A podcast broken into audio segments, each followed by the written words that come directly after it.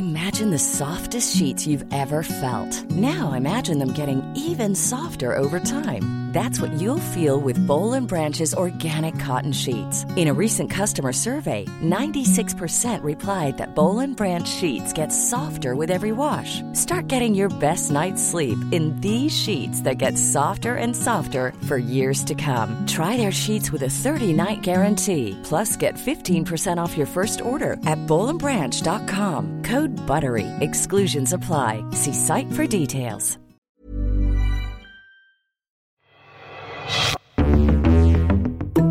Welcome to Deconstructed. I'm Ryan Grim. On Wednesday of this week, I interviewed Naomi Klein about her new book, Doppelganger A Trip into the Mirror World, which begins with Naomi following her doppelganger, other Naomi, that's the feminist turned Steve Bannon ally, Naomi Wolf, down a series of rabbit holes. Describing her journey to these shadowlands, she also looks into the mirror and asks all of us to look in the mirror as well and ask what role we've played in ceding turf to the right or abandoning principles like skepticism of corporate greed and big pharma, opposition to censorship and mass surveillance, and so on, that have long been the domain of the left. By abandoning that territory, did we play a part in clearing the ground for the mirror world? And how can we reclaim our confidence and our voices in such disorienting times? We spoke at George Washington University at an event hosted by Politics and Prose. That independent bookstore, by the way, will also be hosting a reading for my own forthcoming book, The Squad AOC and the Hope of a Political Revolution. I'll be in conversation there with my Breaking Points colleague, Krystal Ball, on November 27th.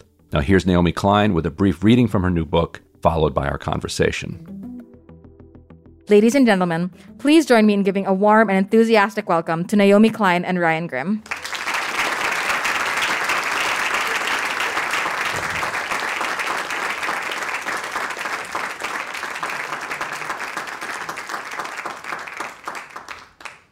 In my defense, it was never my intent to write this book.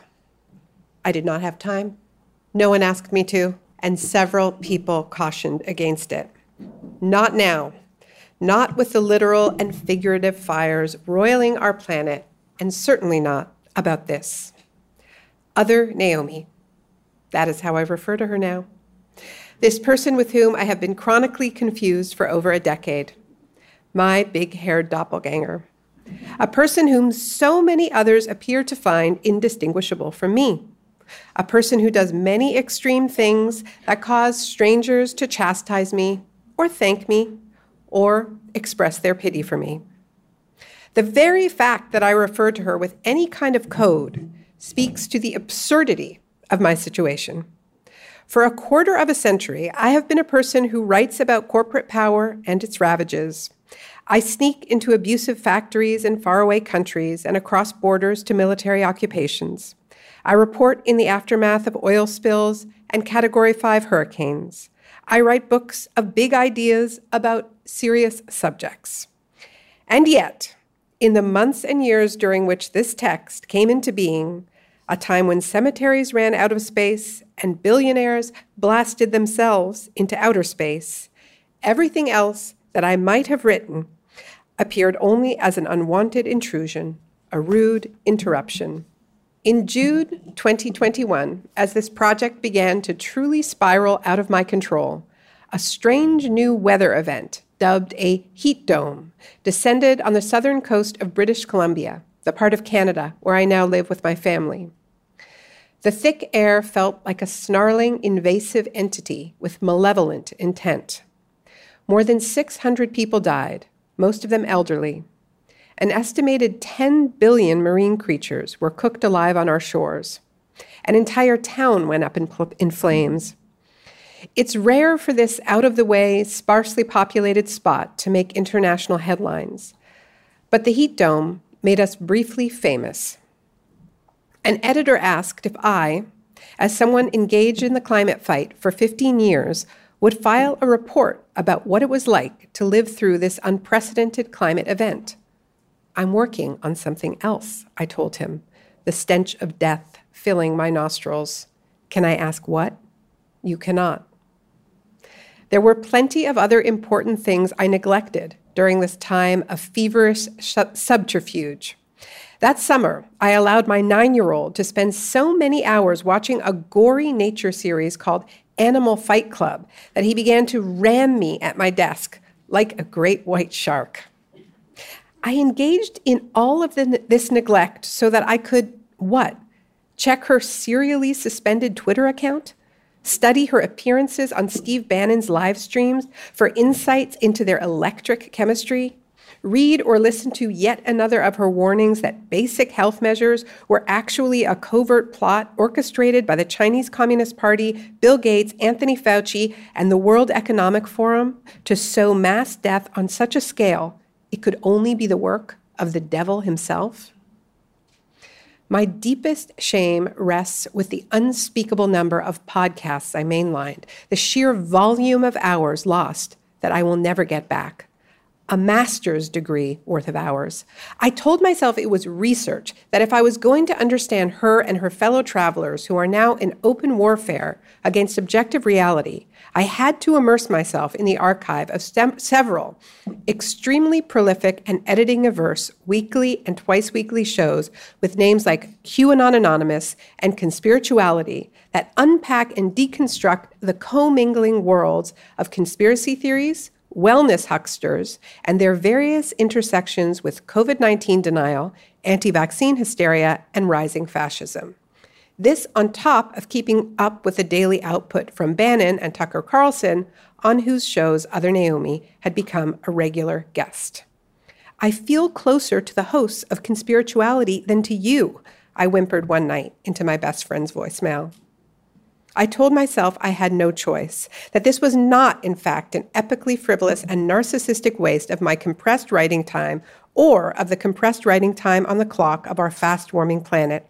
I rationalized that other Naomi, as one of the most effective creators and disseminators of misinformation and disinformation about many of our most urgent crises, and as someone who has seemingly helped inspire large numbers of people to take to the streets in rebellion against an almost wholly hallucinated tyranny, is at the nexus of several forces that, while ridiculous in the extreme, are nonetheless important, since the confusion they sow and the oxygen they absorb increasingly stand in the way of pretty much anything helpful or healthful that we humans might at some point decide to do together. Thank you.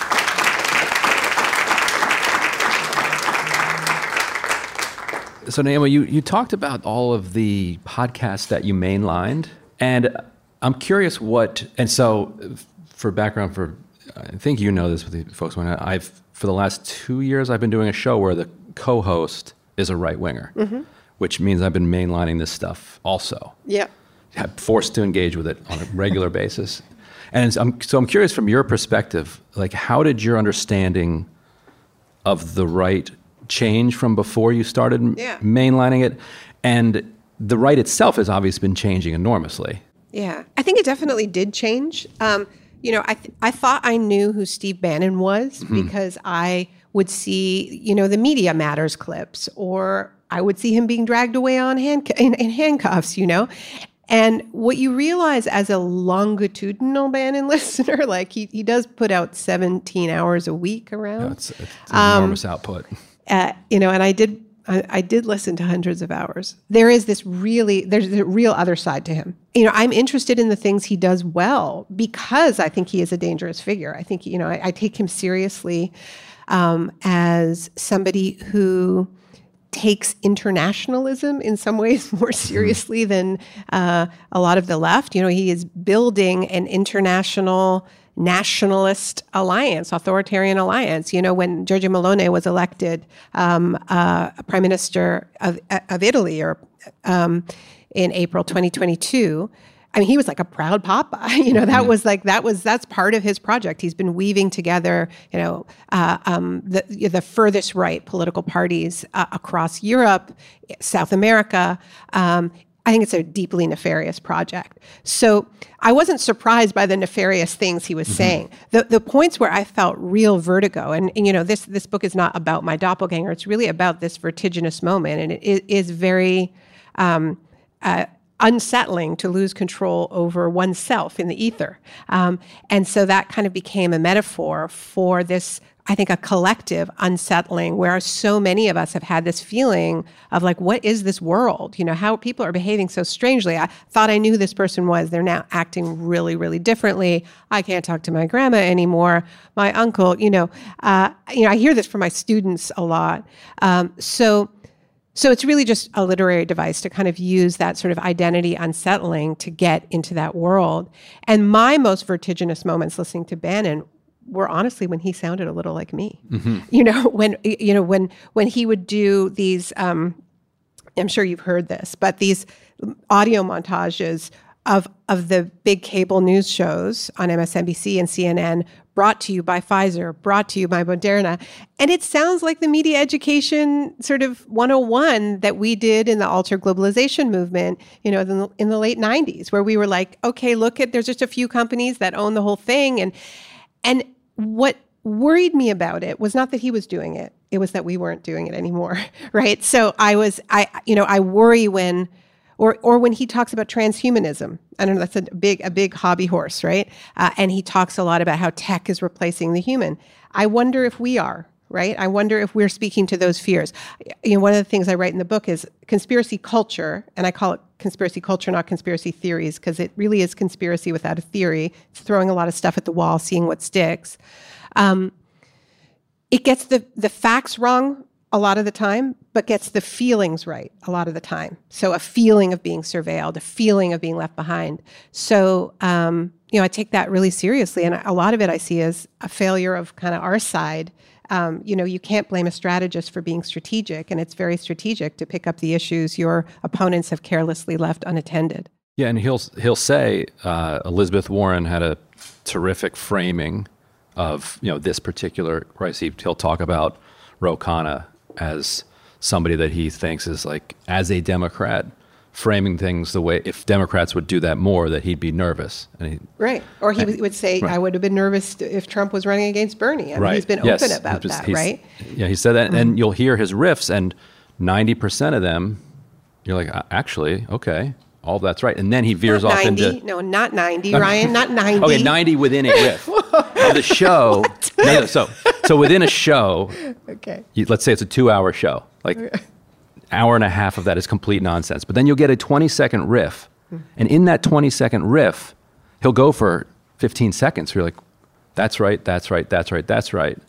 And then at the military industrial complex, endless wars, yeah. And then at the very end, it just crashes into a wall of xenophobia. well, because like, it's a bait and switch. I mean, mm-hmm. it's it, it, it, it's not like there's an actual plan to do anything. I mean, take the the military spending. I mean, he, he is rabidly anti-China. Yep. You know, the, the the the the the theme song, which got stuck in my head uh, for a while, um, is this incredibly weird song about the CCP. About the C- let's take down the CCP.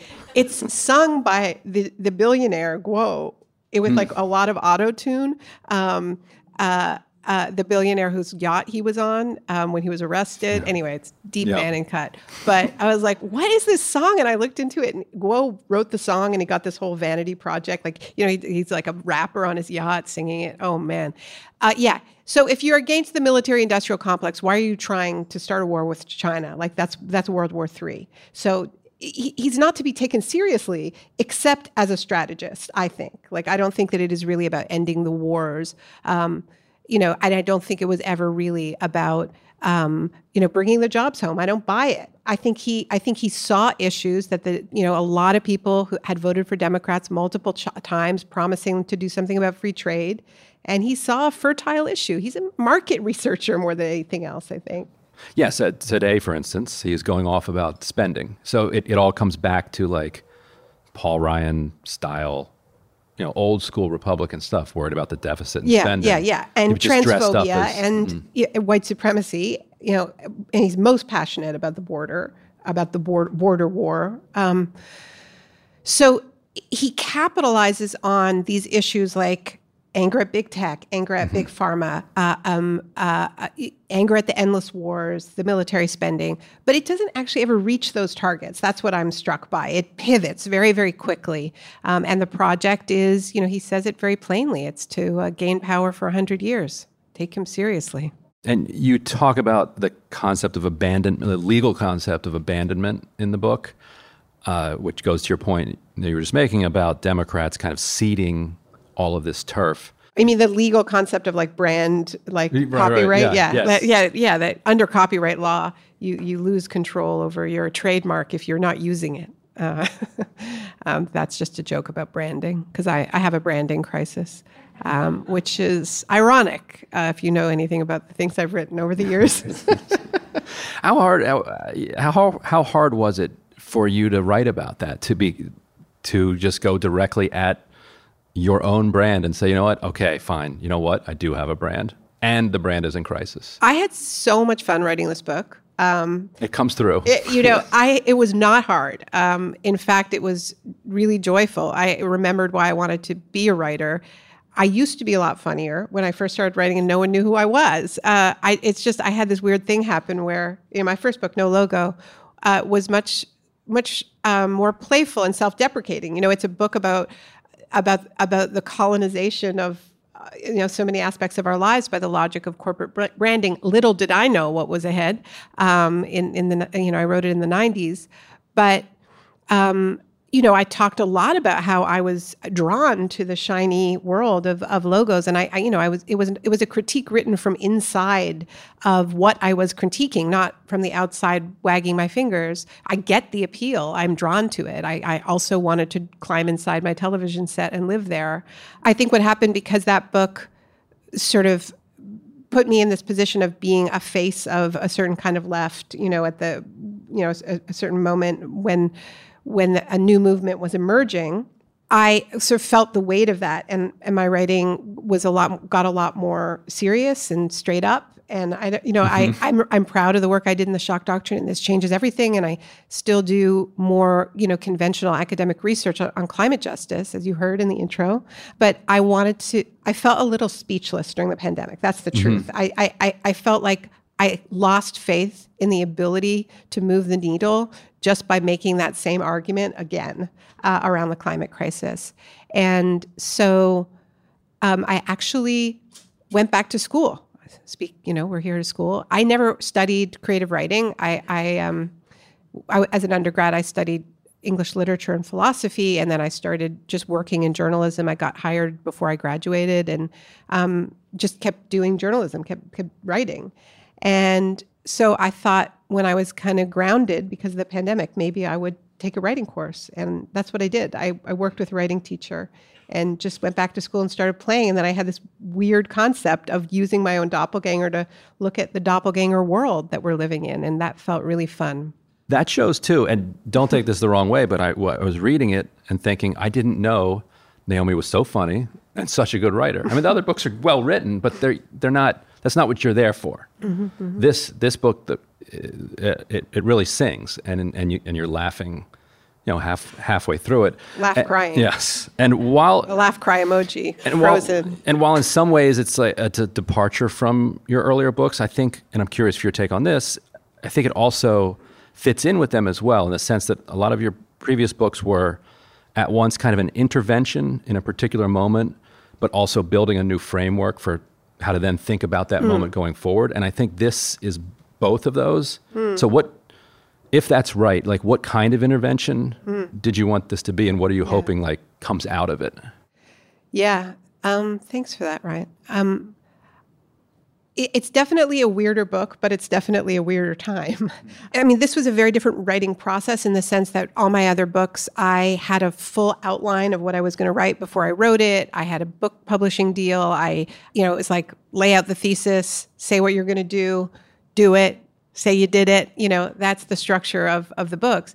With this book, I really found it through writing it. Um, you know, I, I knew that that the device of the narrow aperture of the double of the doppelganger was going to help me get back into branding, was going to help me get into AI, was going to help me get into sort of data mining, but was also going to help me get into the way kind of um, the, the the the the right and the sort of liberal center and to a degree also the left were kind of in this mirror war with each other where like whatever they said we can't say. So if they're now you know talking about big pharma we are cheering big pharma. Get your get your you know that's our whole thing. And so i was really interested in that reactivity but also um, you know the, the, the, the final third of the book is, is, is about what are we not looking at when we're looking at ourselves as brands, as perfected beings, or when we're just reacting with one another. And the, you know, the, the final third of the, the book is called um, the, sh- the, sh- the Shadowlands. And that's, you know, I think, um, you know, as, as, James Baldwin said, it's like what are what what, what are we not looking at? We're, we're not willing to look at death. We're not willing to look at trouble. We're not willing to look at history. And I think this is such a moment of wild distraction, and it makes sense. Like this is a hard moment to hold. Um, the COVID was this reckoning, this unveiling of so many pre-existing injustices and inequalities that became unignorable because the people who had who were in the shadows holding the world up highly racialized were, were the covid hotspots. I mean it was the meat meat packing plants. It was uh, you know it was the amazon warehouses. Um, and and here's an airborne virus that forces us to think about who else breathed this air. You know did could they call in sick? Did they have any rights? And it, you know it's it is a absolute frontal confrontation with the logic at the heart of capitalism that tells you you're on your own. You are an island. All of your successes are yours alone and people who don't have them are, you know, it's their fault. And and suddenly no, we're, we, we are enmeshed. And that was a very hard reckoning mm-hmm. to hold when you've been told your whole life that you make yourself, you know, and, and your only duty is to yourself and your family. Um, and if you are successful, then that's you, you've won the prize, right? And now suddenly you have to think about vulnerable people. You have to think about workers. You have to think about racialized workers. That was not the bargain that a lot of people signed up for. And I don't think it should be a surprise that a lot of people rebelled against that and said, no way, you know, um, I'm just, I'm going to shout freedom in the freezing cold. And that's what happened in my country. Um, honk your air horn. You know, I think it's equally interesting that a lot of people who grew up in that same individualistic culture welcomed the emergence of a social state that you know put an eviction moratorium, paid people to mm-hmm. stay home, um, uh, um, you know, set up mutual aid networks, uh, and said, yeah, like we want to show up for each other. And then there's a racial justice reckoning in the middle of that, um, and it deepens. And there's a, a vision for another kind of society um, with radically different spending priorities. So, you know, I think we are in this moment where you've got a reckoning with this the, our present incredibly unjust economic order, which you can no longer unsee on some level, especially if you're part of the lockdown class, because you know that you are being supported by all these other people who bore so much more risk unequally. You've got a reckoning with the very creation of settler colonial states. And then you've got a reckoning with the future right? Which is, which is the climate crisis is here and we are all implicated in it. So i think there's all kinds of distractions being thrown up right now. And that's what I, that's what this book is trying yeah. to do is like map the weirdness of now.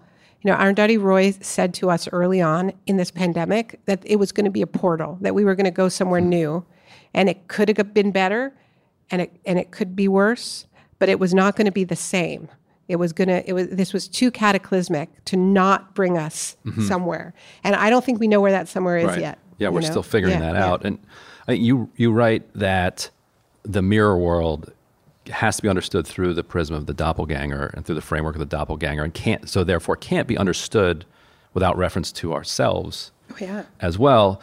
And you go into a number of different areas where you change your own mind mm. And you and you're self-critical for people who haven't read the book, there's you know there, there's a lot of self criticism of things that you wish you had given more thought to mm. early on in the pandemic.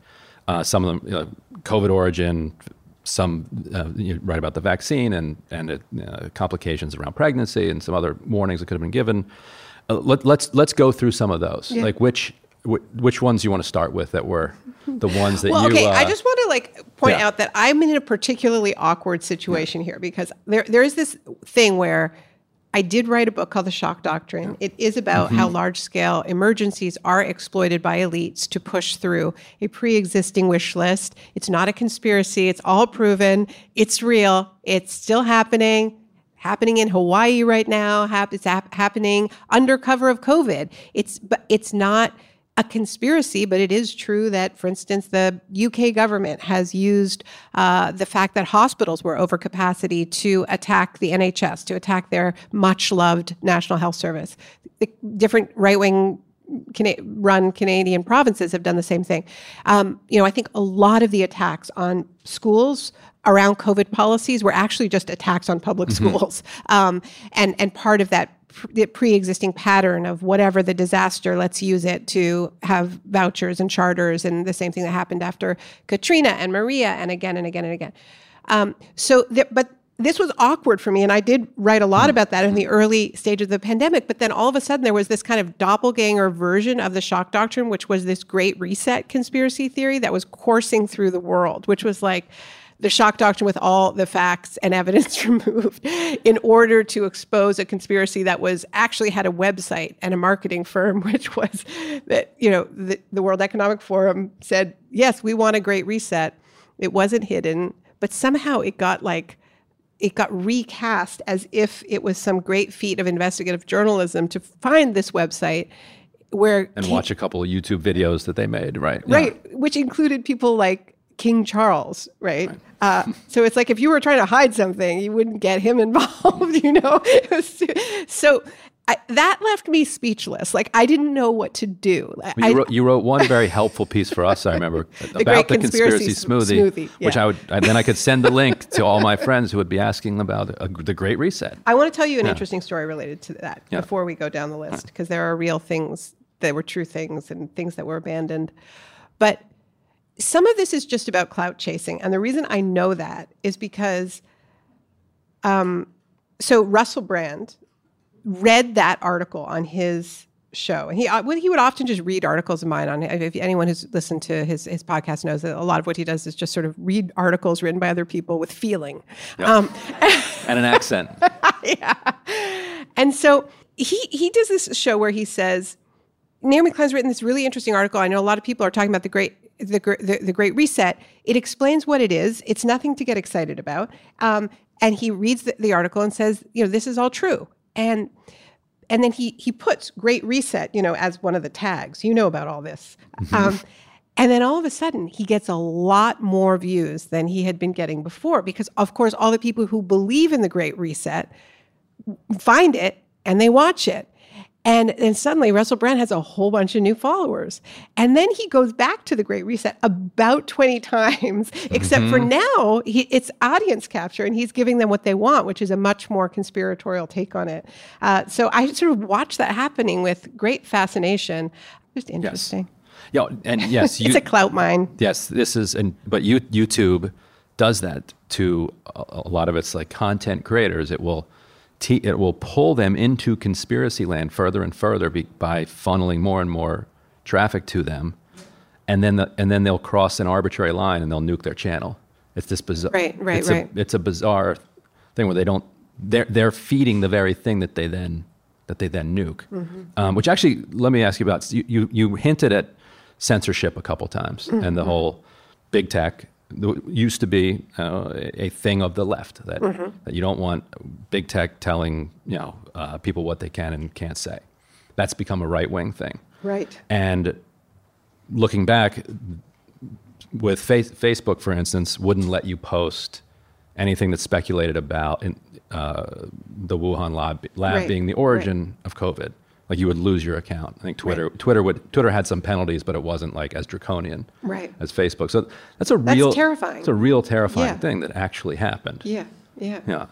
Um, and so, and, to, and it's yeah. it's also not the first time. I mean, I think that this idea that this is a right wing concern is a very specifically mm-hmm. American phenomenon. You know, if you ask folks in Turkey or India, um, you know, they will most certainly say that it is a it it, it is their extreme right wing governments that are working with these same tech companies to deplatform dissidents and and and and toe the government line. Right, yeah. because the right is doing that here yeah. as well, including buying the platform mm-hmm. Mm-hmm. and yeah. then and directing it. right, directing it their way. Uh, so it, the the book also feels like it's trying to give people permission to kind of look back at where they were the last couple years and mm-hmm. allow for more uncertainty while also not wallowing in complete nihilism Mm-hmm. or or pretending that nothing is true. So where like where where like what Yeah. if you could go back and talk to yourself in like 2020, what would you what would you say to th- help you think your way through the next couple years? Yeah, I, I mean, I would say that just be. I mean, there were there are certain points where I think in the early stages of the pandemic, there was a lot of really great political organizing on the left that was not just you know supporting the the kind like yes supporting masks and and eventually vaccination programs but being much more ambitious than that um, you know for instance we knew from the scandinavian uh, countries that you could keep schools open if you had small enough classrooms right? And so that's a pretty good argument for something that we need anyway. We need smaller classrooms for our kids. More outdoor education is also a great way to um, you know keep your kids safe from from an airborne virus. The right to good indoor air is another one. And i think I think what started to happen is like there was a lot of this more ambitious. I mean, you know this, Ryan. There were a lot of of, groups here that were collaborating across, um, you know, different kind of issue silos to envision what rebuilding from pan- the pandemic could be learning from the lessons of uh, who had been most impacted, uh, taking in the lessons of the racial justice uprisings of 2020. And, uh, you know, there was the Black, Red, and Green New Deal. There was, you know, there were all these sort of platform experiments happening. And I think then for a variety of reasons, a lot of them got derailed. And for me, that that was that was what made me most uh, sort of speechless was was was sort of watching us go from like the, these really really high highs. You know, I was part of the Bernie campaign.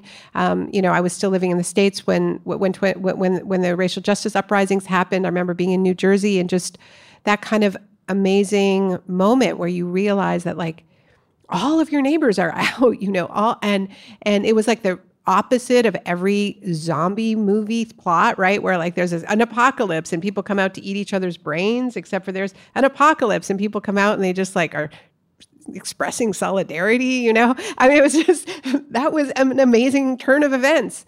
And then things, I think, you know, I, you wrote the piece, the you know the the, the elephant in the Oh, right.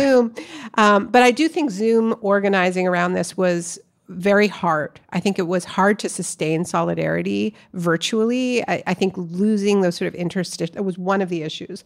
You know, losing those sort of interstitial moments that, f- that I think nourish folks in movements and just having the hard meetings uh, is is is is really really difficult.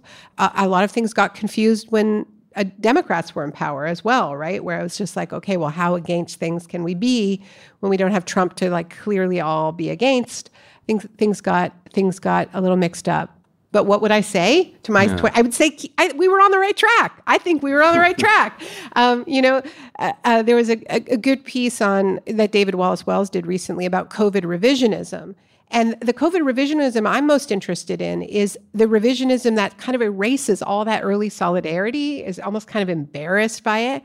Um, and I, you know, I think I think we need more stamina, frankly, you know, to see things through. And I think we need that horizon of where we're moving towards precisely because these kinds of unveilings and reckonings are really difficult.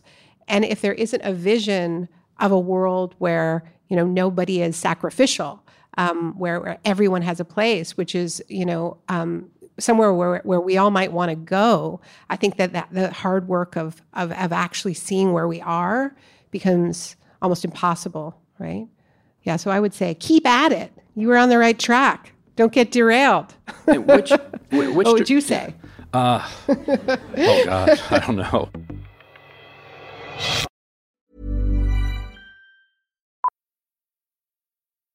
Millions of people have lost weight with personalized plans from Noom, like Evan, who can't stand salads and still lost 50 pounds.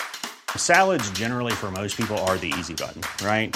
For me, that wasn't an option. I never really was a salad guy. That's just not who I am. But Noom worked for me. Get your personalized plan today at Noom.com. Real Noom user compensated to provide their story. In four weeks, the typical Noom user can expect to lose one to two pounds per week. Individual results may vary. It's that time of the year. Your vacation is coming up. You can already hear the beach waves, feel the warm breeze, relax, and think about work. You really, really want it all to work out while you're away. Monday.com gives you and the team that peace of mind. When all work is on one platform and everyone's in sync, things just flow wherever you are. Tap the banner to go to Monday.com.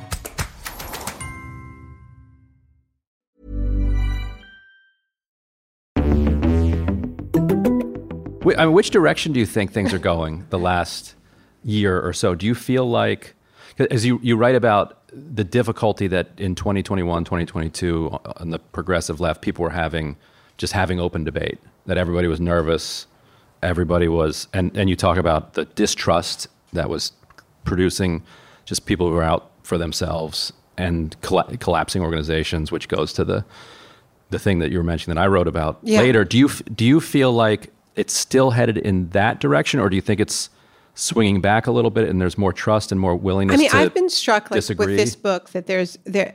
I think there are peaks and valleys in social movements, and I think we are in. I think we're in a valley, and I think because of that, there's less defensiveness. You know, I'm finding less defensiveness where you know I think when maybe when things are going a little better, people are more inclined to be like, "No, don't criticize us. We know what we're doing." But I don't know a single person who's happy with the trajectory of how social movements have gone. You know, we've had these high, high highs, right? I mean, the, this, the climate strikes in, in, that wasn't so long ago that millions and millions of people around the world, um, or the energy around the, the Green New Deal in 2019. So, given that in our recent memories, we've experienced these kind of effervescent political moments when a lot seemed possible. I was in Nevada when Bernie swept the strip. You know, I've never seen so many happy leftists. It was just okay, hugging total strangers, right? And so, yeah, I think that there's a there's there's a I'm noticing a non-defensiveness. I mean, it's never easy to do this work, but I think it's incredibly important for social movements to be able to do self-criticism. And most frankly non-north american countries are better at it than than we are. Um, they do the autocritica in latin america. It's just like part of organizing. What did we do wrong? You know how do we learn from that?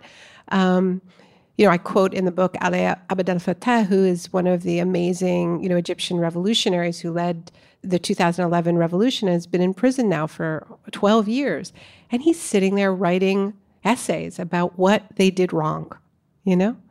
And he knows they did it wrong because he's in jail. And so are tens of thousands of other political prisoners in Egypt. And he's not saying it's all their fault. It's obviously a murderous military dictatorship's fault. But that doesn't mean that we don't still have a responsibility to try to metabolize, you know, how do we do it better, right? Because everything's on the line here.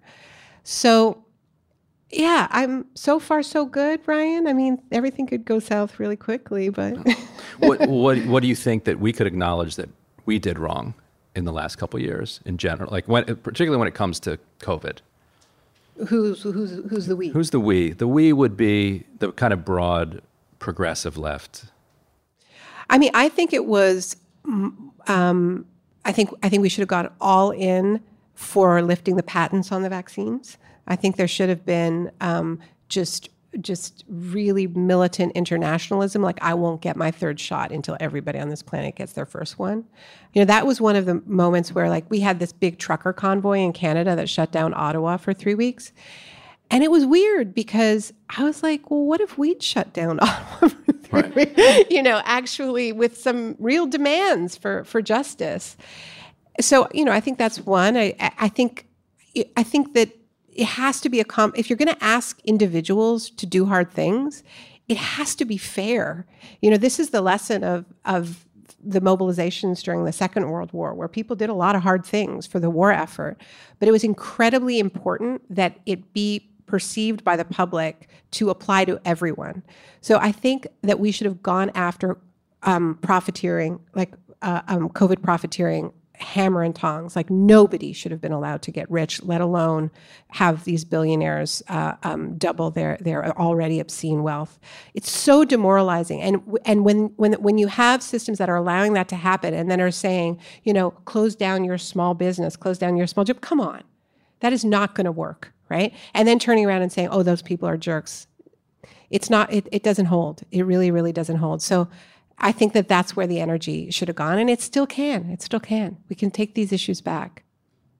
So we've got some audience questions we're going to get to here. Uh, so here's one. Um, in a world and a future where human history is being collected as data by wealthy companies and then repurposed by AI, what do you see as the role of a writer?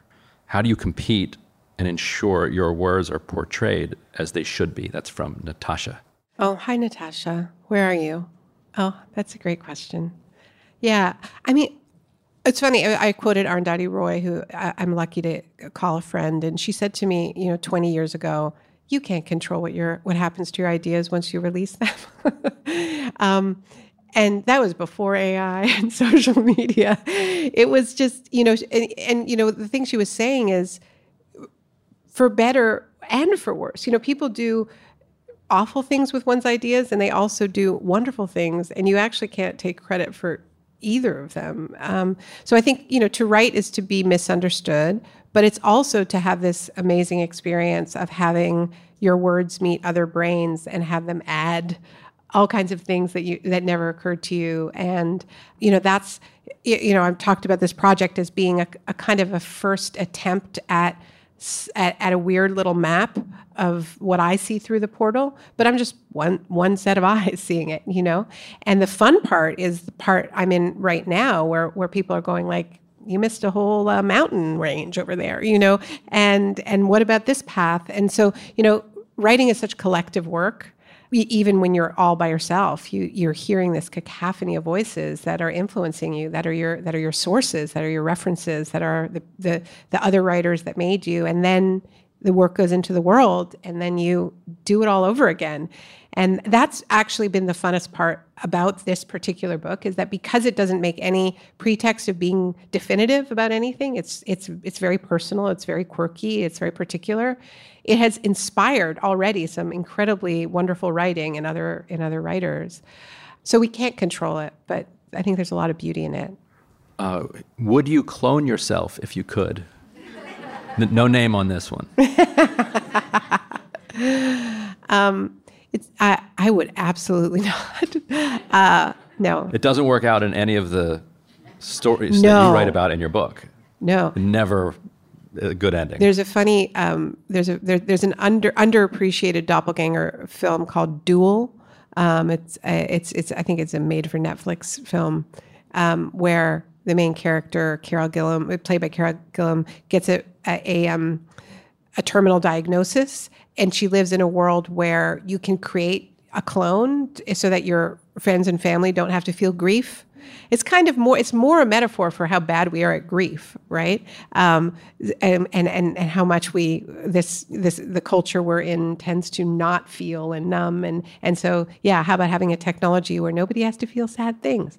Um, and and uh, yeah there's a line in it where it turns out she she was misdiagnosed and she's going to live and that means she has to fight her clone to the death and they say we can't we can't have two of you walking around that would be ridiculous Tell me about it. as, a, as a college student and climate activist, I'm inspired constantly by your work. Uh, what advice do you have for people like me who want to do the kind of writing and research you do? Well, I think one of the things we really need now are some success story writings. Um, I, I, we got plenty of reason to feel down. Um, there was just a great piece that came out. Uh, I just tweeted it. Hi, Raj um, uh, by Liza Featherstone in In These Times about the story of how New York State won a really fantastic energy democracy uh, piece of legislation. And it's a great pincer of uh, climate justice organizing and, and DSA folks in office who are able to receive that pressure.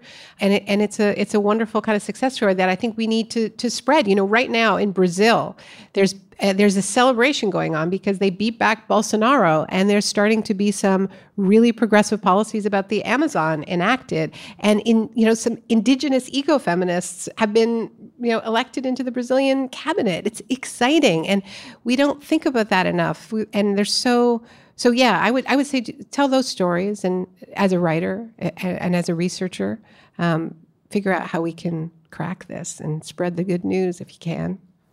Last question for me, and then if you want to read sure. a little bit more. Yeah. So one of the main things I took away from your book was is how much fear of the mirror world shapes our own approach to truth and to our own politics, justified, I think, fear, uh, which then ends up linking the things that we believe with our tribe, with our with our partisan politics, and you become unable. Then you you you you, end up with a situation where things that don't have any like obvious partisan valence take one on.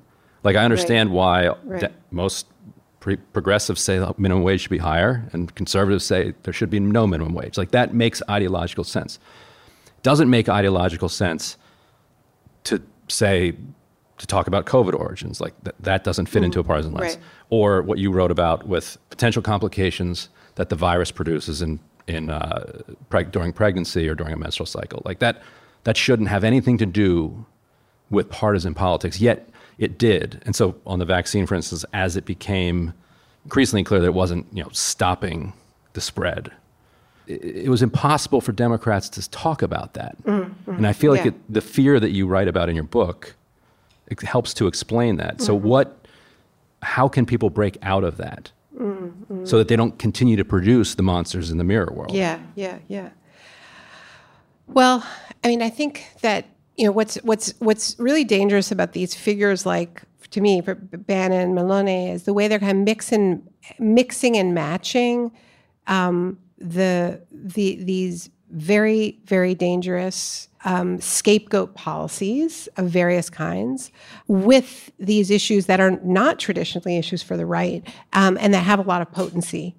And so I think the most important thing we can do is reclaim those issues because they're only available to be picked up um, if they're not. If, if, if we're not using them to, to full effect, right? I mean, they can use them, but it won't have the same kind of power of truth telling that it's having at, the moment. Uh, so I think that is incredibly important work. I think as journalists, there just needs to be a little bit of just doing our jobs, right? Like, um, people can ha- i think people can handle more complexity than we sometimes give them credit for so you can say that there are some adverse reactions to vaccines and people can still make uh, uh, you know an educated uh, a decision about it. And if you don't then they're going to go do their own research and they're going to end up in the arms of some people who are really really untrustworthy. Um, you know what you were referencing around vaccines and pregnancy um, it's incredibly important for for pregnant women to be vaccinated because your immune system is suppressed when you are pregnant because your body is is needs not to reject the fetus. And so if you get COVID when you're pregnant, there's a really good chance you'll get quite sick. This was not really explained. It was just sort of treated like, oh, what a ridiculous idea, people, you know. And and so I just think, you know, just doing some basic education, but and also ex- explaining, you know, and also just treating people a little more kindly, like that's a really legitimate question. Like, I was afraid of everything when I was pregnant. I was afraid of eating soft cheese when I was pregnant. So I can understand why people were afraid of these vaccines. And I think it was honestly a failure of, of, of you know, scientific communication that that sort of simple fact was not explained properly. Um, but there, I just saw a lot of mocking of people who, who had those concerns, you know, and I think a lot of people were pushed into, you know, they were suddenly getting their advice from Instagram, you know, momfluencers, and that was super bad, you know. Do you want to finish with a? Yeah, I'll do a, one, one, one last reading. Maybe I'll just stay here if that's okay. Story time. Doppelganger story time.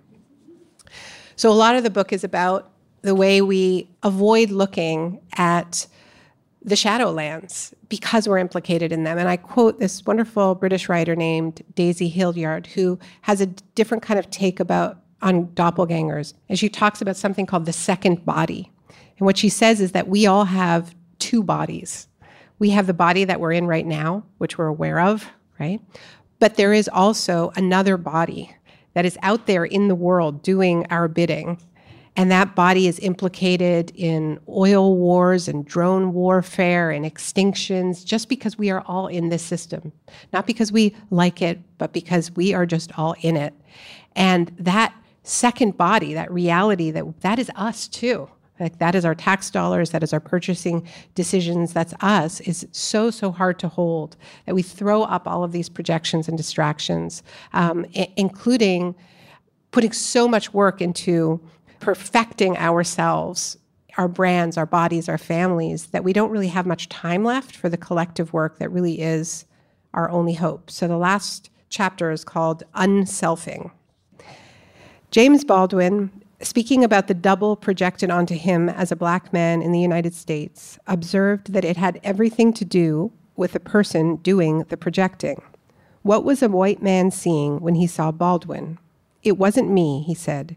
It was something he didn't want to see. And do you know what that was? It was, ultimately, yes, his own death, or call it trouble. Trouble is an excellent metaphor for death. So many forms of doubling are ways of not looking at death or trouble. And death feels awfully close these days, as close as a fentanyl laced pill, a heat dome, a hate crime, an intake of virally loaded breath. Much closer for some than for others, as usual, but not far enough, I suspect, for anyone's comfort. So, how do we stop averting our gaze? How do we face our second bodies and our mortal bodies in a sustained way rather than throwing up partitions, performances, and projections to hide from them? What would it take to stop running, to know, really know, what we already know? Some of the climate scientists whose work I most respect have come around to an understanding that there is an intimate relationship between our overinflated selves and our undercared for planet.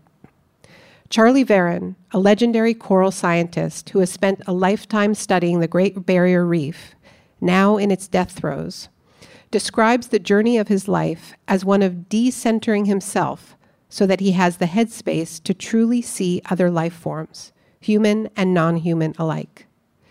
It was a hard won lesson, which began with losing his young daughter, Fiona, or Noni, to drowning. Leveled by personal and ecological grief, he aspires now to dissolve into the reef he studies, to, quote, feel like coral or a fish. This recalls the novelist and philosopher Iris Murdoch's description of observing something beautiful, whether a bird or a painting, as an occasion for unselfing. Veron's humbling journey to unselfing may well hold a key to our collective survival, because it means that our role here on earth is not simply to maximize the advantage of our lives, it's to maximize, protect, regenerate all of life. We are here not just to make sure we as individuals survive, but to make sure that life survives, not to chase clout, but to chase life. This is something else we might choose to learn from our double walkers. The idea that each one of us has a look-alike walking around somewhere means that no one is quite as special or unique as we might have imagined ourselves to be. Within capitalism's hall of mirrors, this revelation tends to be told as a horror story, as embodied by Jesse Eisenberg's character in The Double, the one who whimpers, I'd like to think I'm pretty unique. This is the must kill, must stab, must be the last me standing response to doppelgangers that threads its way through Western literature, film, and monotheistic religion. But there is also the option of viewing our doubles the way fake Philip Roth does in Operation Shylock. Hooray, I'm not alone in this cruel world. Because we are not alone, at least not as alone as it can feel. Connections and solidarities and kinships are available to all of us should we choose to guard the boundaries of ourselves less jealousy, jealously. We have kin everywhere. Some of them look like us, lots of them look nothing like us, and, are, and we are still connected to, uh, to them. Some aren't even human, some are coral, some are whales, and they are there to connect with if we can get out of our own way for long enough. To be clear, I'm not planning to embrace my doppelganger as a long lost relative. But doppelgangers, by messing with our heads and our illusions of sovereignty, can help teach us this lesson that we are not as separate from one another as we might think, not as individuals, and perhaps not even as groups of individuals who have been born into various kinds of seemingly eternal fratricidal duels. It's the same lesson the pandemic tried to teach us in those early days no one makes themselves. We all make and unmake one another. Self involvement, however it manifests, my doppelganger's megalomania, my various neuroses, your fill in the blanks, is a story in which the self takes up too much space, just as the story of Judeo Christian Western civilization puts the human, read white male powerful human, at the center of the story of life on this planet, with all of it created for our species. None of it is true, whether we are loving ourselves too much or loathing ourselves too much, or, more likely, doing both. We're still at the center of every story. We're still blotting out the sun. All of which is why, over the course of this now concluding journey, I have come to embrace Naomi confusion as an unconventional Buddhist exercise. I could never quite get the hang of non attachment before this, but I think, thanks to her, I have.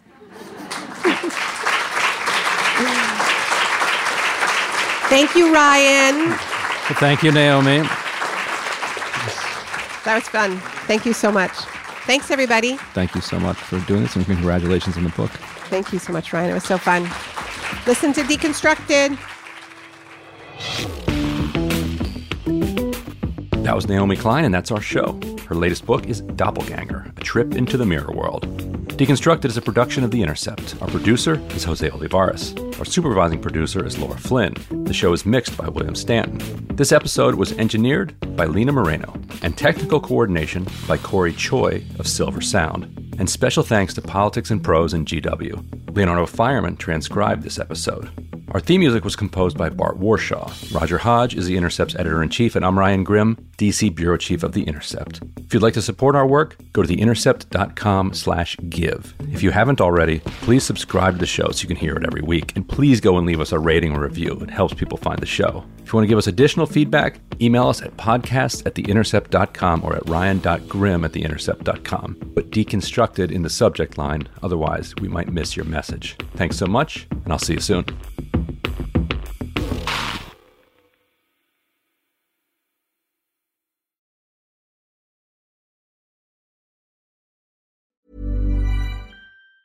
Even on a budget, quality is non-negotiable. That's why Quince is the place to score high-end essentials at 50 to 80% less than similar brands. Get your hands on buttery soft cashmere sweaters from just 60 bucks, Italian leather jackets, and so much more. And the best part about Quince, they exclusively partner with factories committed to safe, ethical, and responsible manufacturing. Elevate your style without the elevated price tag with Quince. Go to quince.com slash upgrade for free shipping and 365-day returns.